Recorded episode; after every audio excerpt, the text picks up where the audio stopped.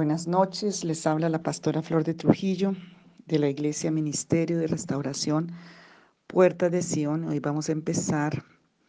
Es tan importante sanar y restaurar los sentidos para poder entender la buena, la perfecta y la agradable voluntad de Dios. Voy a empezar con el versículo de 2 Corintios, capítulo 11, em, versículo 1, versículo 3. Ojalá me toleráis un poco de locura. Sí, toleradme, decía Pablo.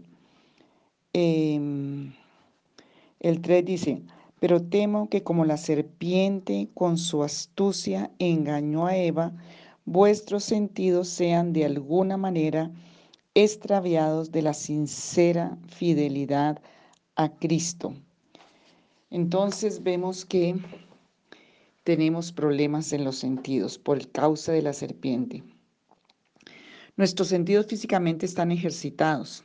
Por ejemplo, vemos, oímos, palpamos, em, pero en la revelación que el Señor nos da por su palabra, Pablo manifiesta que Eva perdió los sentidos en el momento que tuvo trato con la serpiente, que habló con la serpiente, que vio la serpiente, que codició. El apóstol saca a la luz el antecedente y manifiesta que Eva extravió sus sentidos, los perdió. Pero Eva no quedó ciega, ni Eva quedó muda por haber comido el fruto, pero interiormente sí, espiritualmente, fueron alterados sus sentidos. El primero de los sentidos alterados fue el oído. Nosotros no estamos exentos de perder los sentidos y no podemos decir que Jesucristo ya pagó por todo y así es. Él ya lo hizo, ya hizo su parte correspondiente al ofrecer la salvación. Pero si no nos sometemos a la palabra, a los preceptos, pues somos destituidos. Nos saca de las propiedades del huerto del Edén a una vida sufrida. Tienen que labrar la tierra para sobrevivir y decimos que tenemos que sufrir y padecer, aguantar. Pero hay orígenes, no podemos justificarnos. Es porque em, podemos decir, es que yo conocí tarde a Dios, es que a mí no me predicaban el Evangelio, es que yo no sabía, porque en el tiempo de Adán, de Adán no habían iglesias, ni habían religiones, ni ídolos, ni demonios. Hasta cuando apareció la serpiente comienza la degeneración de la condición moral del hombre. Realmente todo empieza con la aparición de la serpiente. De pronto nos pasa como a Moisés, que por una ira no entró a la tierra prometida. Y lo tenemos como testimonio. Hay varios testimonios con la ira, pero nos gusta comer la ira, porque ahí está el árbol. Nos justificamos diciendo, es que soy carne, es que soy carnal, es que soy así. Pero hay parámetros que nos dicen que de alguna manera nuestros sentidos fueron dañados, fueron alterados, como fueron alterados los de Eva y cuando ella concibió a sus hijos ya los concibió con, pues, con deficiencias y con maldición. Génesis 3.1 dice que la serpiente era astuta más que todos los animales del campo que Jehová Dios había hecho, la cual dijo a la mujer, con que Dios os ha dicho, no comerás de todo árbol del huerto. El primer sentido afectado fue el oído, porque la serpiente habló con Eva. Y Eva le oyó y le contestó. Ella prestó atención y desde ese momento comenzó el dominio, porque Eva ya sabía que no podía comer. Es más, la misma naturaleza le permite decir extrañada cómo es que una serpiente está hablando. ella ni siquiera lo registró. Si buscamos lógica, si buscamos razones, no había motivo para que la mujer hablara con una serpiente porque ya sabía que la facultad de hablar era solo del hombre. Lo lógico era que hubiera ido a buscar a su marido y le contara que había encontrado una serpiente que hablaba. No tanto por pedir ayuda para matarla, sino por el simple hecho de lo novedoso. Esto no era natural, porque ellos conocían los animales. Adán les puso nombre. Adán sabía que los animales no hablaban.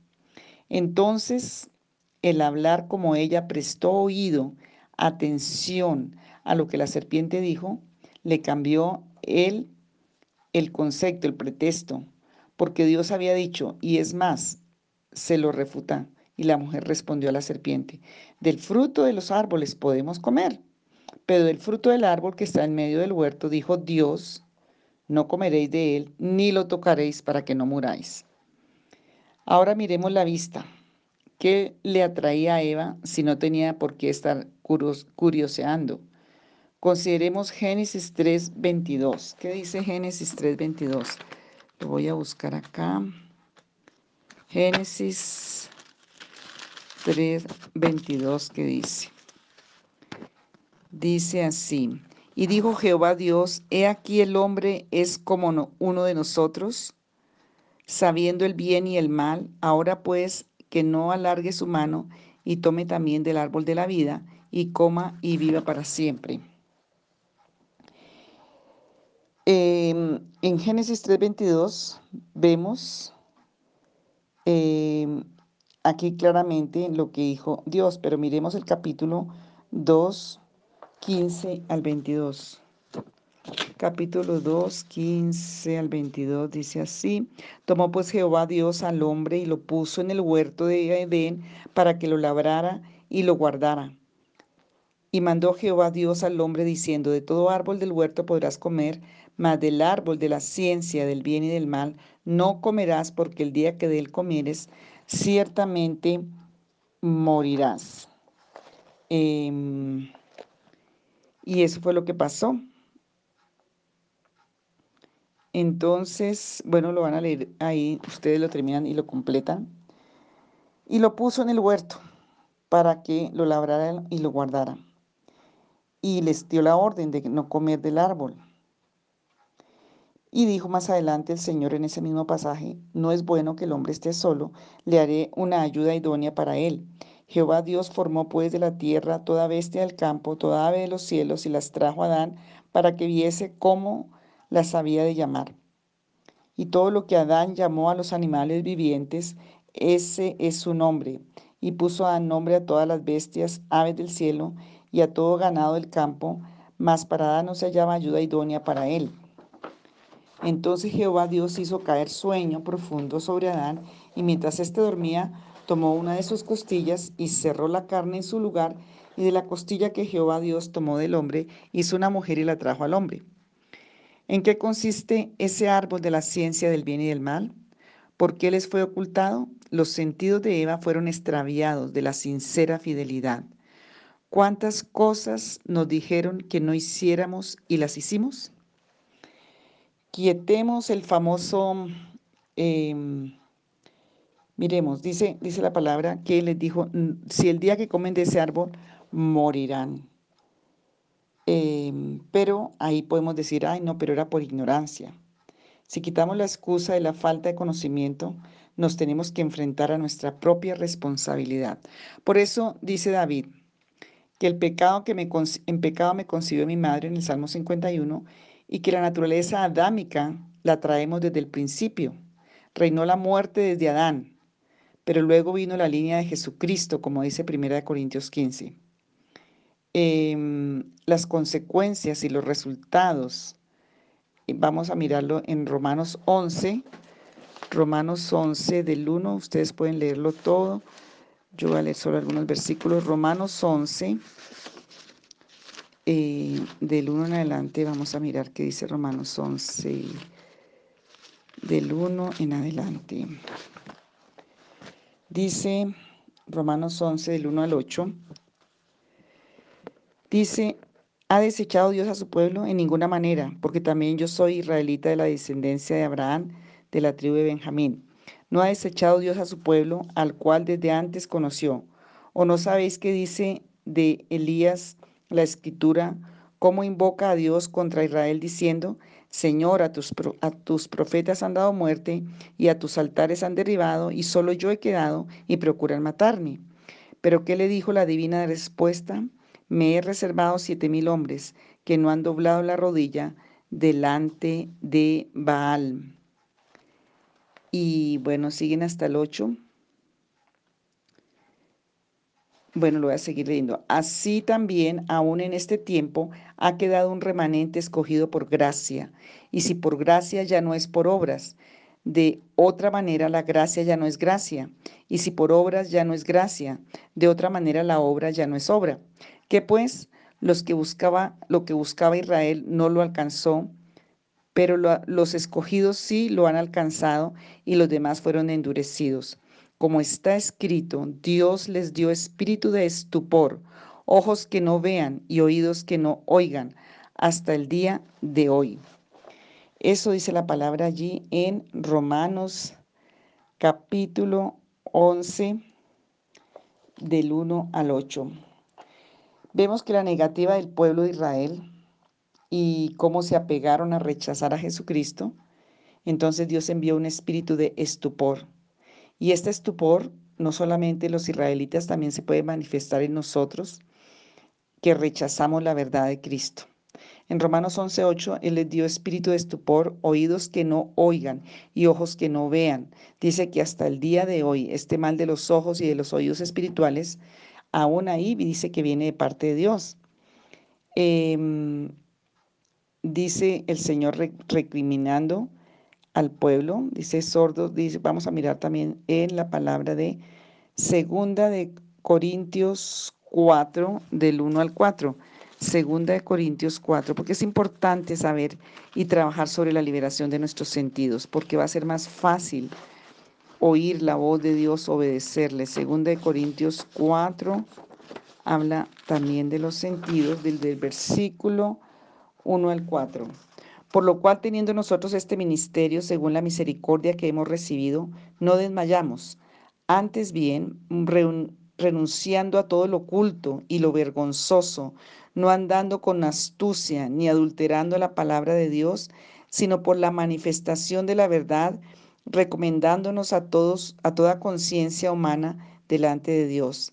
Pero si nuestro evangelio está aún encubierto entre los que se pierden, está encubierto, en los cuales el Dios de este siglo cegó el entendimiento de los incrédulos, para que no les resplandezca la luz del evangelio de la gloria de Cristo, el cual es la imagen de Dios. Vemos aquí claramente que em, que hay una, una, una ceguera que viene de parte del enemigo sobre el entendimiento. Dice que eh, viene y, y habla de que el príncipe de este mundo cegó el entendimiento de los incrédulos para que no les resplandezca la luz de Jesucristo. Hay una parábola en la palabra que dice que habían dos hombres, dos hijos, un hombre que tenía dos hijos, y los mandó a trabajar en la viña. Y uno le dijo que iba y no fue. Y el que dijo que no iba, ese sí fue y trabajó. Y Jesús pregunta, ¿quién hizo lo correcto? El que dijo que no y después fue.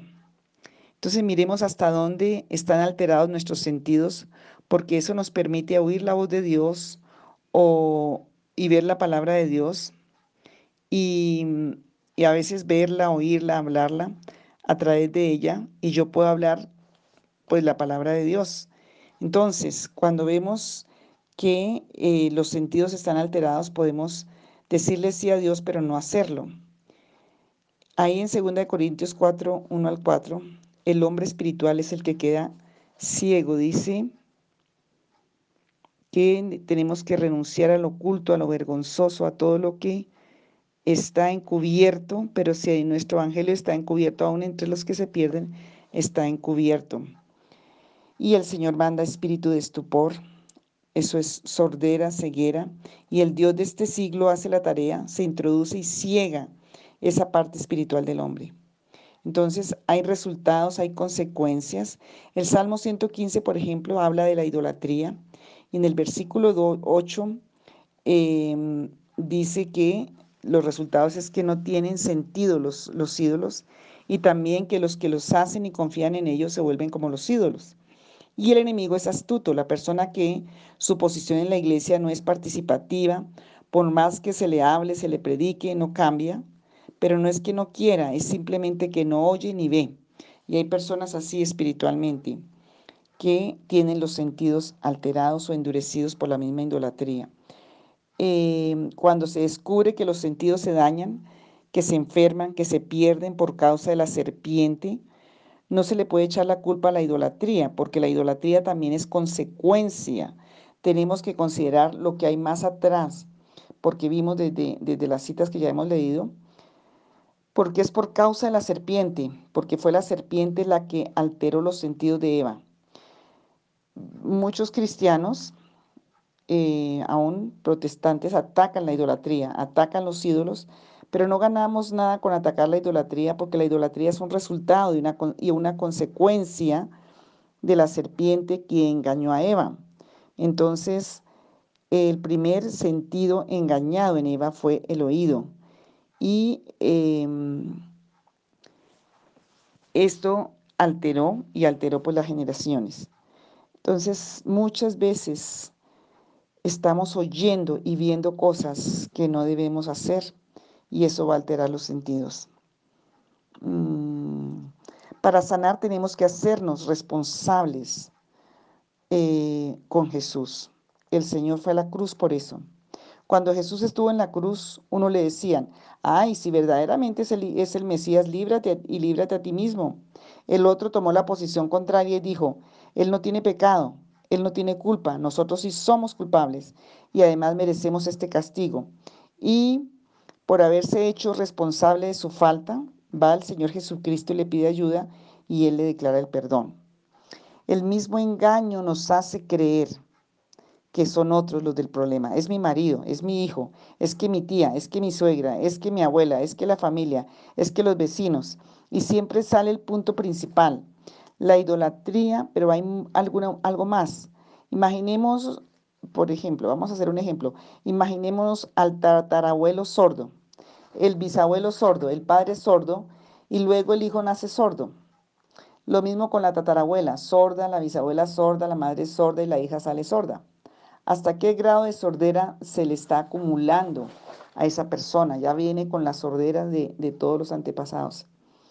Si en este momento hubieran rayos y centellas porque ya llegó el arrebatamiento, porque ya es la venida del Señor, ¿cuál sería nuestra actitud?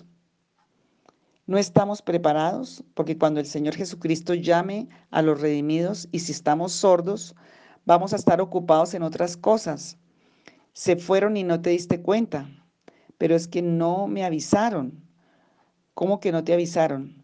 Apocalipsis 4, 1 al 3 es un prototipo del arrebatamiento y lo vamos a leer. El Señor quiere como confrontarnos también para que entendamos que que tenemos que pedirle al Señor y al Espíritu Santo que limpie nuestros sentidos, porque se nos alteran con tantas cosas por causa de la serpiente que con su astucia engañó a Eva, dice la palabra. Vamos a leer Apocalipsis 4, el 1 al 3. Después de esto miré y aquí una puerta abierta en el cielo, y la primera voz que oí como de trompeta hablando conmigo dijo, sube acá y yo te mostraré las cosas que sucederán después de estas.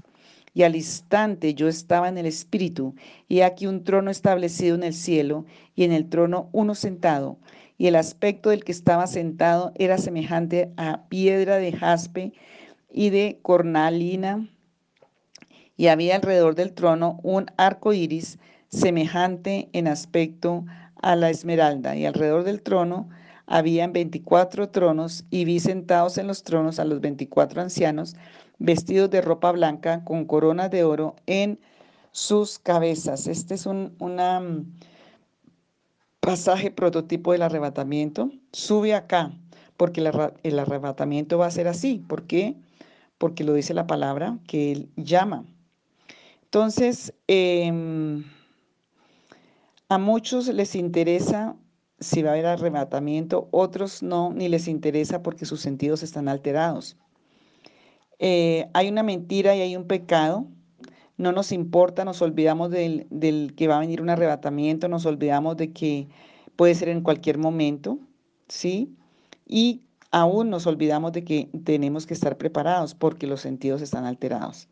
Isaías 61.1 dice que viene el Señor a dar, que vino a dar vista a los ciegos, a abrir los ojos, abrir los oídos de los sordos y a quitar la sordera y la ceguera. Entonces, cuando se quita la ceguera y la sordera, entonces también vamos a, a, ser sanados en la sensibilidad. Porque si tu oído está mal y te hablan, Tú malinterpretas la forma en que te hablan y en el, Nuevo, en el Nuevo Testamento muchas veces dice, el que tenga oídos para oír, oiga lo que el Espíritu dice a las iglesias. Entonces este tema es tan importante y profundo y nos lleva a varias alternativas. Mm, tenemos que pensar hasta cuánto y hasta qué profundidad tenemos, podemos estar alterados en los sentidos espirituales para no obedecer. Em, hay niños, por ejemplo, o personas ya grandes que están habituados a que los regañen y, y, no, y, ya, ya, es, ya sus sentidos están alterados.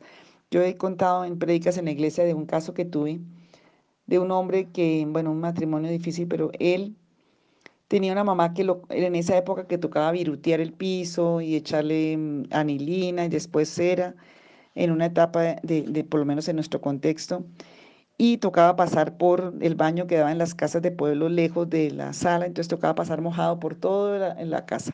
Y la mamá limpiaba el piso y ella se enfurecía que el niño le mojara el piso que acababa de encerar y entonces lo, lo maltrataba, lo gritaba, lo regañaba y también le pegaba.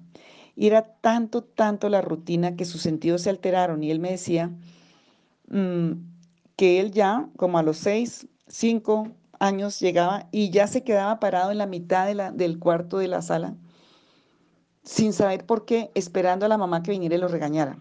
Era tan repetitivo, ya se había vuelto un hábito. Entonces, hay, personas que están habituadas a eso en la vida. Eh, hay aún grupos cristianos, aún congregaciones eh, que tienen alterados los sentidos, familias, pero decimos que tenemos la mente de Cristo, pero no andamos como Él. Y eso nos da a todos. Tenemos que trabajar en limpiar nuestros sentidos. Porque también la palabra dice que el Señor escribe sus leyes sobre nosotros, sobre nuestros hijos, en la mente, en el corazón, dice en Hebreos, dice también allá en, en, en Isaías y en Jeremías. Y, y el Señor quiere hacerlo, pero dice, me temo que como la astucia de la serpiente engañó a Eva, nuestros sentidos puedan ser distorsionados, desviados a una perfecta fidelidad a Cristo. Vamos a orar para pedirle al Señor y mañana hacemos esta administración. Vas a trabajar esto, vas a empezar a orar hoy para que el Señor Em, quite toda la ceguera, la sordera, la mudez, todo lo que sean los sentidos alterados, porque cuando están alterados los sentidos, están alterados. Y vamos a pedirle al Espíritu Santo hoy, Señor, que tú arranques todo lo que tú nos sembraste. Porque, Señor, aún Pablo habla y en Génesis vimos cómo la astucia de la serpiente vino para alterar los sentidos. Y una vez que alteró los sentidos ya tenía la comida, ya tenía, Señor, la, la vida de Eva atada. Padre, hoy pedimos que tú limpies los sentidos de nuestras vidas, de nuestras familias, de nuestros hijos, de las iglesias de Cristo, de cada de las sociedades mismas, de los niños jóvenes. Padre, hoy pedimos que los sentidos que fueron abiertos por tantos programas, por tantas cosas que están en los aires, porque el príncipe de la potestad del aire cegó el entendimiento para que no les resplandezca el evangelio, para que ellos se llenen de incredulidad.